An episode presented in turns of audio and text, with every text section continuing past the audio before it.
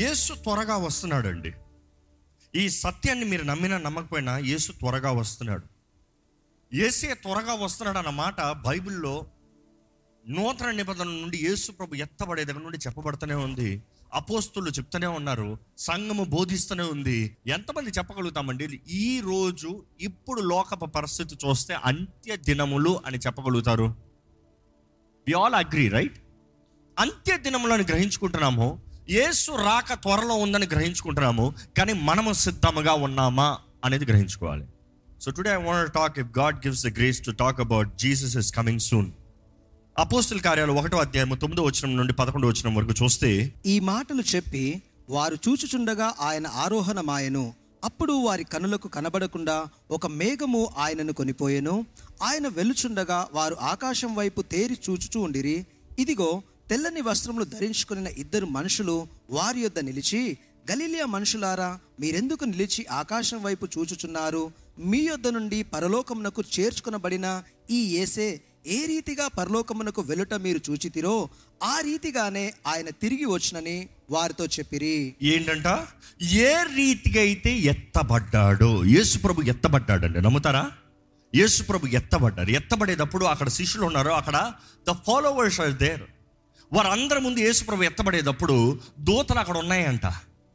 ఆ దోతలు చెప్తున్నాయంట, ఏ రీతిగా అయితే ఎత్తబడ్డాడో ఆ రీతిగానే వస్తాడు. That's a physical act, that is not an imaginary.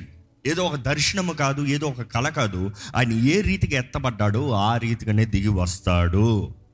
అక్కడ స్పష్టంగా తెలియబడుతుంది యేసు తిరిగి వస్తాడు. తెస్సలోనికీయులకు రాసిన 1వ పత్రిక 4వ అధ్యాయము 13 నుండి 18 వరకు చదువుదామండి. సహోదరులారా, నిరీక్షణ లేని ఇతరుల వరే మీరు దుఃఖపడకుండా నిమిత్తము నిద్రించుచున్న వారిని గూర్చి మీకు తెలియకుండా మాకిష్టము లేదు. యేసు మృతి పొంది తిరిగి లేచినని మనమును నమ్మిన ఎడల అదే ప్రకారము యేసునందు నిద్రించిన వారిని దేవుడు ఆయనతో కూడా వెంటబెట్టుకుని వచ్చును. మేము ప్రభువు మాటను బట్టి మీతో చెప్పినదేమనగా, ప్రభువు రాకడ వరకు సజీవులమై నిలిచియుండు మనము నిద్రించిన వారి కంటే ముందుగా ఆయన సన్నిధిని చేరుదుము. ఆర్బాటముతోనూ ప్రధాన దూత శబ్దముతోనూ దేవుని బూరతోనూ పరలోకము నుండి ప్రభువు దిగివచ్చును. క్రీస్తునందుండి మృతులైన వారు మొదటగా లేతురు. ఆ మీదట సజీవులమై నిలిచియుండు మనమును వారితో కూడా ఏకముగా ప్రభువును ఎదుర్కొంటకు ఆకాశ మండలమునకు మేఘముల మీద కొనిపోబడదుము. ఈ మాట చాలా జాగ్రత్తగా గమనించాలండి. యేసు ప్రభు మరలా వస్తున్నాడంట. క్రీస్తునందు నిద్రించిన ప్రతి ఒక్కరు మొదటగా లెగుస్తారంట. క్రీస్తునందు నిద్రించిన వారు మొదటగా మధ్యాకాశంలోకి వస్తే దాని తర్వాత దేవుడు మనల్ని అందరినీ ఎత్తుకుని పోతాడు. అంత అంత మన సజీవులు అక్కడ ఉంటే, if you are alive you will be the second. First is who has already slept in the Lord. దేవుని యందు నిద్రించిన వారు అంటే భూమికి పునాది వేసిన దాని నుంచి జన్మించిన ప్రతి ఒక్కరూ క్రీస్తు రాకలో మరలా కనబడుతున్నారంట. దేవుడు వస్తున్నాడంట. ఆయన వస్తం మాత్రమే కాదు కానీ దోతలు, వేలాది దోతల సమూహం వస్తుంది మాత్రమే కాదు కానీ ముందుగా మృతులైన వారు ఎత్తబడుతున్నారంట, లేపబడుతున్నారంట. దాని తర్వాత it is alive, whoever is alive, బ్రతుకున్న వారందరూ. అంటే దేవుడు తప్పకుండా వస్తున్నాడు. ఈ మాట మరలా మరలా I'm emphasising. The whole point of today is Jesus is coming. Are you ready? మీరు సిద్ధమా? ఈరోజు లోకం దృష్టిలో చూస్తే ఎప్పుడు చూసినా నేనేం సంపాదిస్తానా, దేవుని నమ్ముకుంటా నాకు ఏ ఉద్యోగం వస్తుందా, దేవుని సేవిస్తాను దేవుని ఆశీర్వాదాలు వస్తాయా, దేవుని వెంబడిస్తాను నాకు ఇది కలుగుతుందా అది కలుగుతుందా అని అనుకునేవి జరుగుతాయా? ఈరోజు మనం నిజంగా పరీక్షించుకోవాలండి, మనం ఇందుకొరకు యేసుని నమ్ముకున్నాము. అసలు యేసుని గురించి మనం ఏంటి అనుకునేది? ఈరోజు లోకమైతే అవమానపరుస్తుంది, హేళన చేస్తుంది, దూషిస్తుంది. But do you really know who Jesus is? మీకు తెలుసా? మీకు నిజంగా తెలుసా యేసు ఎవరో? మీరు నిజంగా నమ్ముతున్నారా యేసు ప్రభుని? ఆయనకి అగ్ని జ్వాల వంటి కన్నులు, అపరంజని పోలిన పాదములంట. విన్నారు ఎప్పుడన్నా మాట? అగ్ని జ్వాల వంటి కన్నులంట. ఆయన కన్నులు చూస్తే భయం అంట. అగ్ని. కొంతమంది కోపంగా చూస్తేనే భయం వేసేస్తుంది, కొంతమందికి కొంతమంది ఉకృష్టంగా ఉంటేనే వాళ్ళ దగ్గరికి వెళ్తానే భయం వేస్తుంది. దేవుని కళ్ళు అంటే literally there are fire, flaming fire. ఈరోజు మన యేసు ప్రభు అన్నప్పుడు చాలామంది ఊహించే ఊహన ఆయన అమాయకుడు, ఆయన ప్రేమతో అలాగుండే దేవుడు, ఆయన ఏ ఆపద చేయని దేవుడు, ఆయన ఎప్పుడు ప్రేమిస్తూ పర్వాలేదులే పర్వాలేదులే అనే దేవుడు అనుకుంటారేమో.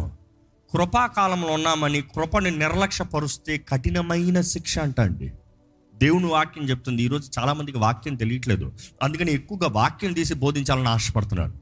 పేతురు రాసిన 2వ పత్రిక 3వ అధ్యాయము 3-6 వచనాలు ఒకసారి చదువుకుందామండి.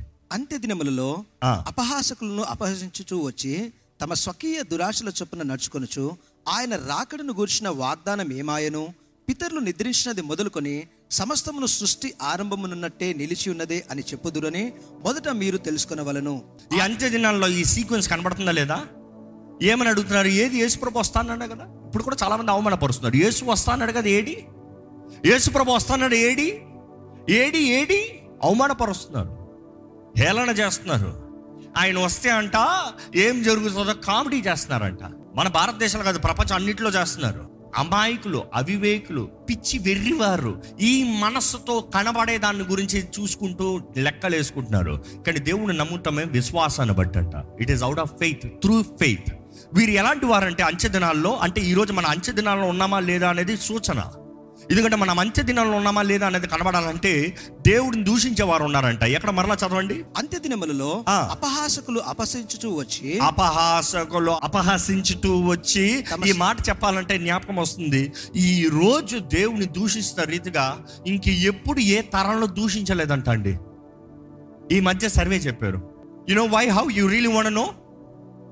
ఒకప్పుడు ఎవరైనా దూషిస్తారంట, మనసులో దూషించుకుంటారంట, 5-10 మంది మాట్లాడుకుని ఆ గదిలో దూషించుకుంటారంట. కానీ ఈరోజు అలా కాదు. దూషించేవాడు కోట్లాది మందికి చేరేలాగా, లక్షలాది మందికి చేరేలాగా, వేలాది మందికి వైరల్ అయ్యేలాగా, లోకమంతా ప్రభావం అయ్యేలాగా, ఒకరు దూషిస్తే ఒకరు గదిలో అయితే 3-4 కలిసి అవునరా అని కామెడీ చేస్తారేమో, కానీ ఈరోజు కోట్లాది మంది అవమానపరుస్తున్నారు. అవునా కదా? మునుపు లేని రీతిగా దేవ దూషణ కలుగుతూనే ఉంది, బ్లాస్ఫమీ.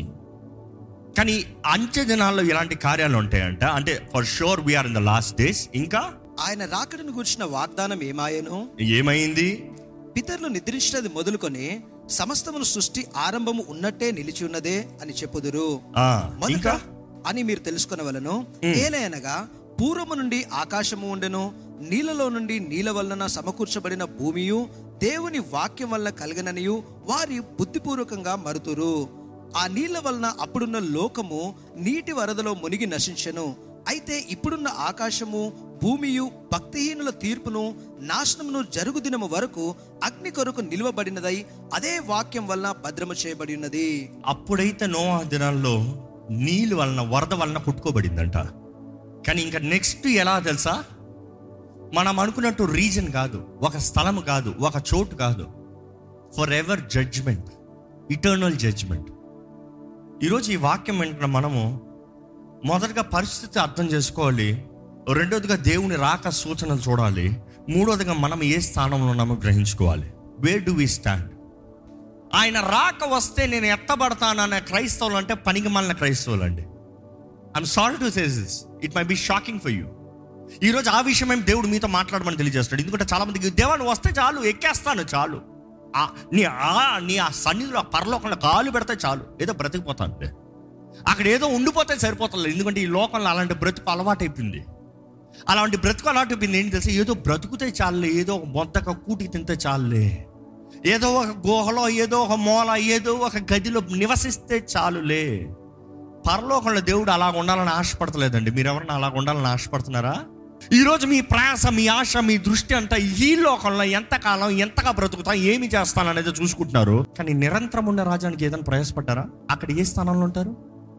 ఇక్కడ చదువుతున్నారు 12 సంవత్సరాలు, 20 సంవత్సరాలు, 30 సంవత్సరాలు చదివే వాళ్ళు ఉన్నారు. దేని కొరకు? ఈ ఉద్యోగంలో మంచి ఉద్యోగం కొరకు, ఈ లోకంలో మంచి ఉద్యోగం కొరకు, మంచి ఇల్లు కొరకు, మంచి వాక్యుల కొరకు. మరి పరలోకంలో? అక్కడ కూడా స్థానాలు ఉన్నాయి, అక్కడ హెచ్చింపు ఉంది, అక్కడ ఘనత ఉంది, అక్కడ యేసుప్రభు చెప్పిన బోధనలు అనేక సార్లు చెప్పాడు. యేసుప్రభు అనేక సార్లు వివరిస్తున్నాడు, నేను మరలా వస్తాను. అసలు బైబిల్ మొత్తంలో నూతన నిబంధనలు చూస్తే the most highlighting is coming of the Lord. Second most preached, first number one most preached is hell. యేసుప్రభు బోధనలో యేసుప్రభు పరలోకం కన్నా నరకం గురించి ఎక్కువ చెప్పాడంట. మీకు ఎంత తెలుసు నరకం గురించి? నరకం అన్న మాట ఉంటే ఏంటంటే భయపెడుతున్నారా అంటారు. యేసుప్రభు భయపెడతానికి వచ్చాడా? యేసుప్రభు భయపెట్టాడా? మరి ఎందుకు నరకం గురించి ఎక్కువగా చెప్పాడు యేసుప్రభు? నరకం గురించి చెప్పిన తర్వాత ఎక్కువగా యేసుప్రభు చెప్పింది ఏంటి తెలుసా? నేను తిరిగి వస్తానన్న మాట చెప్పాడు. పరలోకంగానా నేను తిరిగి వస్తా, నేను తిరిగి వస్తా. యేసుప్రభు వస్తాను వస్తాను వస్తాను అన్నమాట యేసుప్రభు నూతన నిబంధనలు చూస్తే 21 సార్లు చెప్పాడంట నేను తిరిగి వస్తానని. యేసుప్రభు చెప్పిన ఉపమానాల్లో చూడండి 5 ముఖ్యమైన ఉపమానాలు. He will talk about return, the kingdom of heaven ఎలాగుంటుంది, వచ్చినప్పుడు ఎలా తీర్పు తీరుస్తాడు, వచ్చినప్పుడు ఎలాంటి కార్యాలు చేస్తాడు. ఈరోజు మనం దేవుడిని నమ్ముకుంటున్నామండి, బాధతో చెప్తున్నాము. ఇందుకొరకు ఈరోజు పరిశుద్ధాత్ముడు ఈ భూమి పైన పనిచేస్తున్నప్పుడు దేవుని వాక్యంలో తెలియజేయబడింది. యోహాను సువార్త 16:8 యేసుప్రభు చెప్తాడు పరిశుద్ధాత్ముడు వచ్చినప్పుడు హీ విల్ డూ 3 థింగ్స్ అంట. 3 విషయాలు పరిశుద్ధాత్ముడు చేస్తాడంట.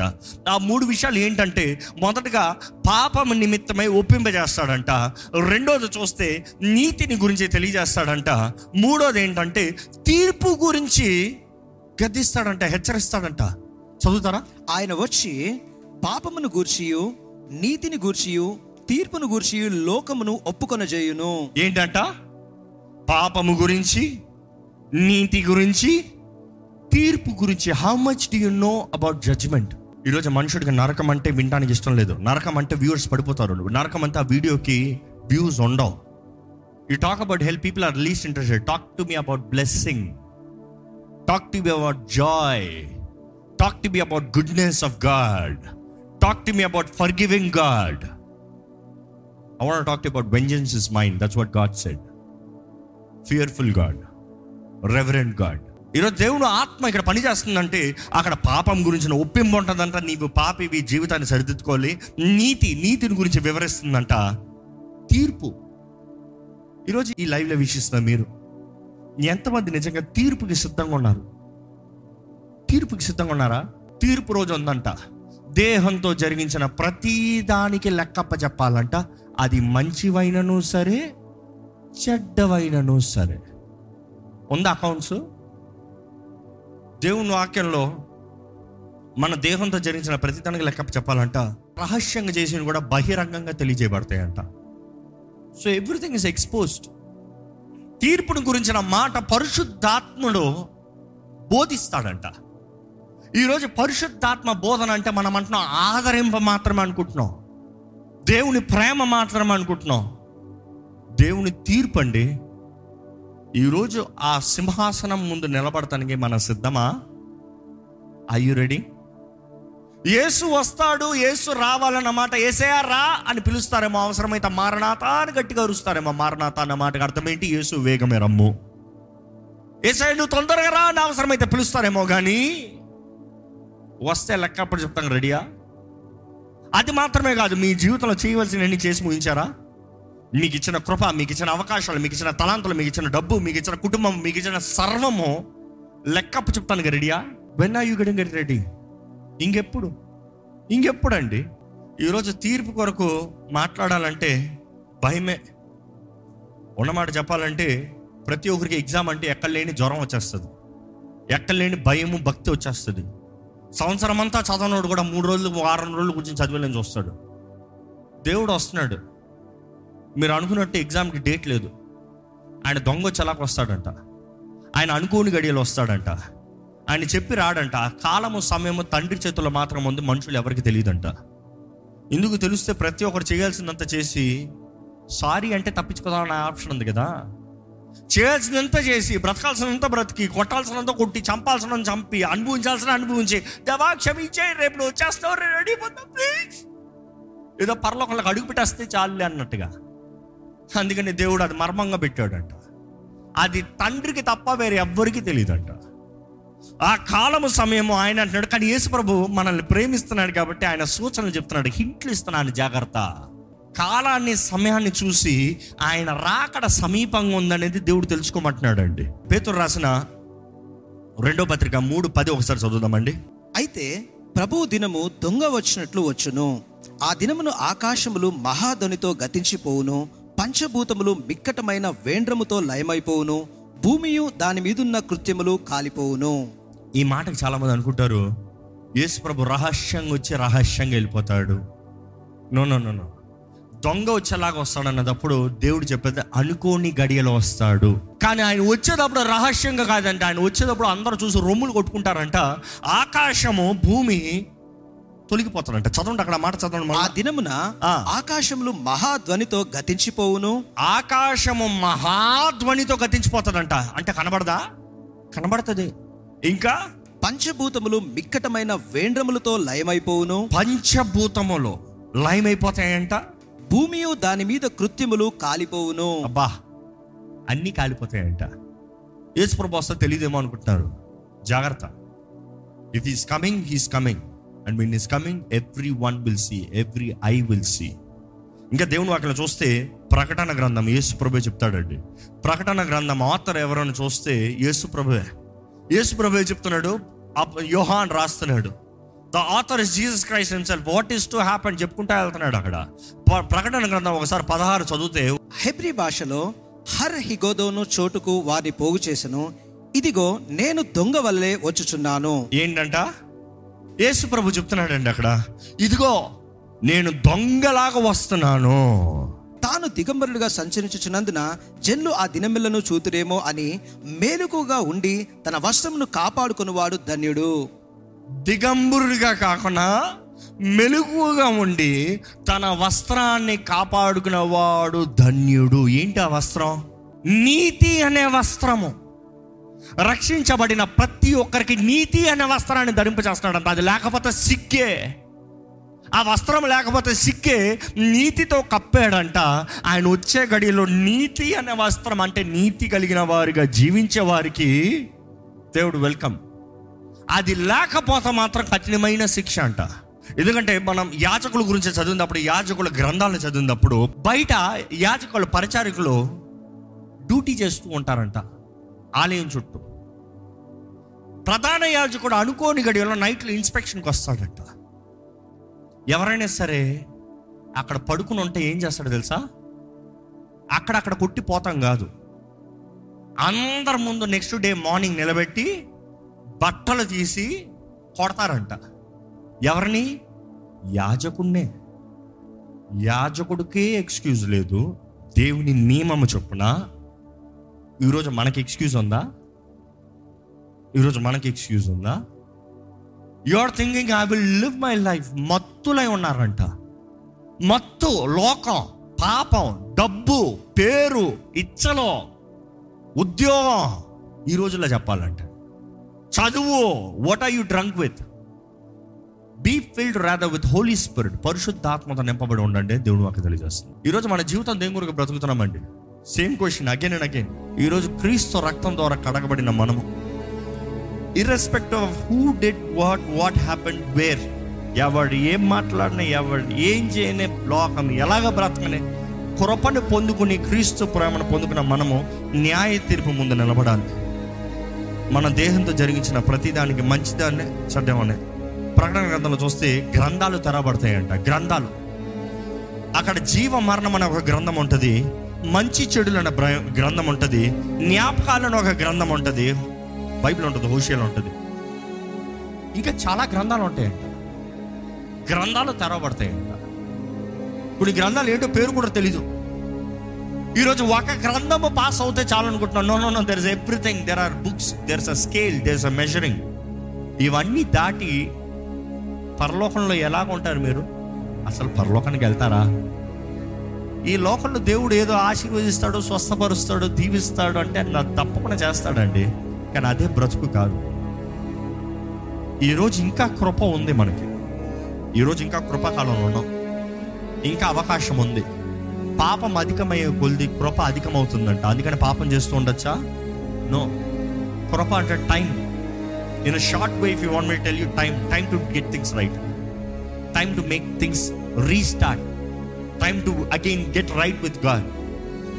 ఈరోజు కృపలో జీవితాము. కృప ద్వారంగా మనం రక్షించబడ్డాము. మనకి ఇచ్చిన దేహము దేవుని ఆలయము. మన సర్వము దేవుని మహిమ కొరకు.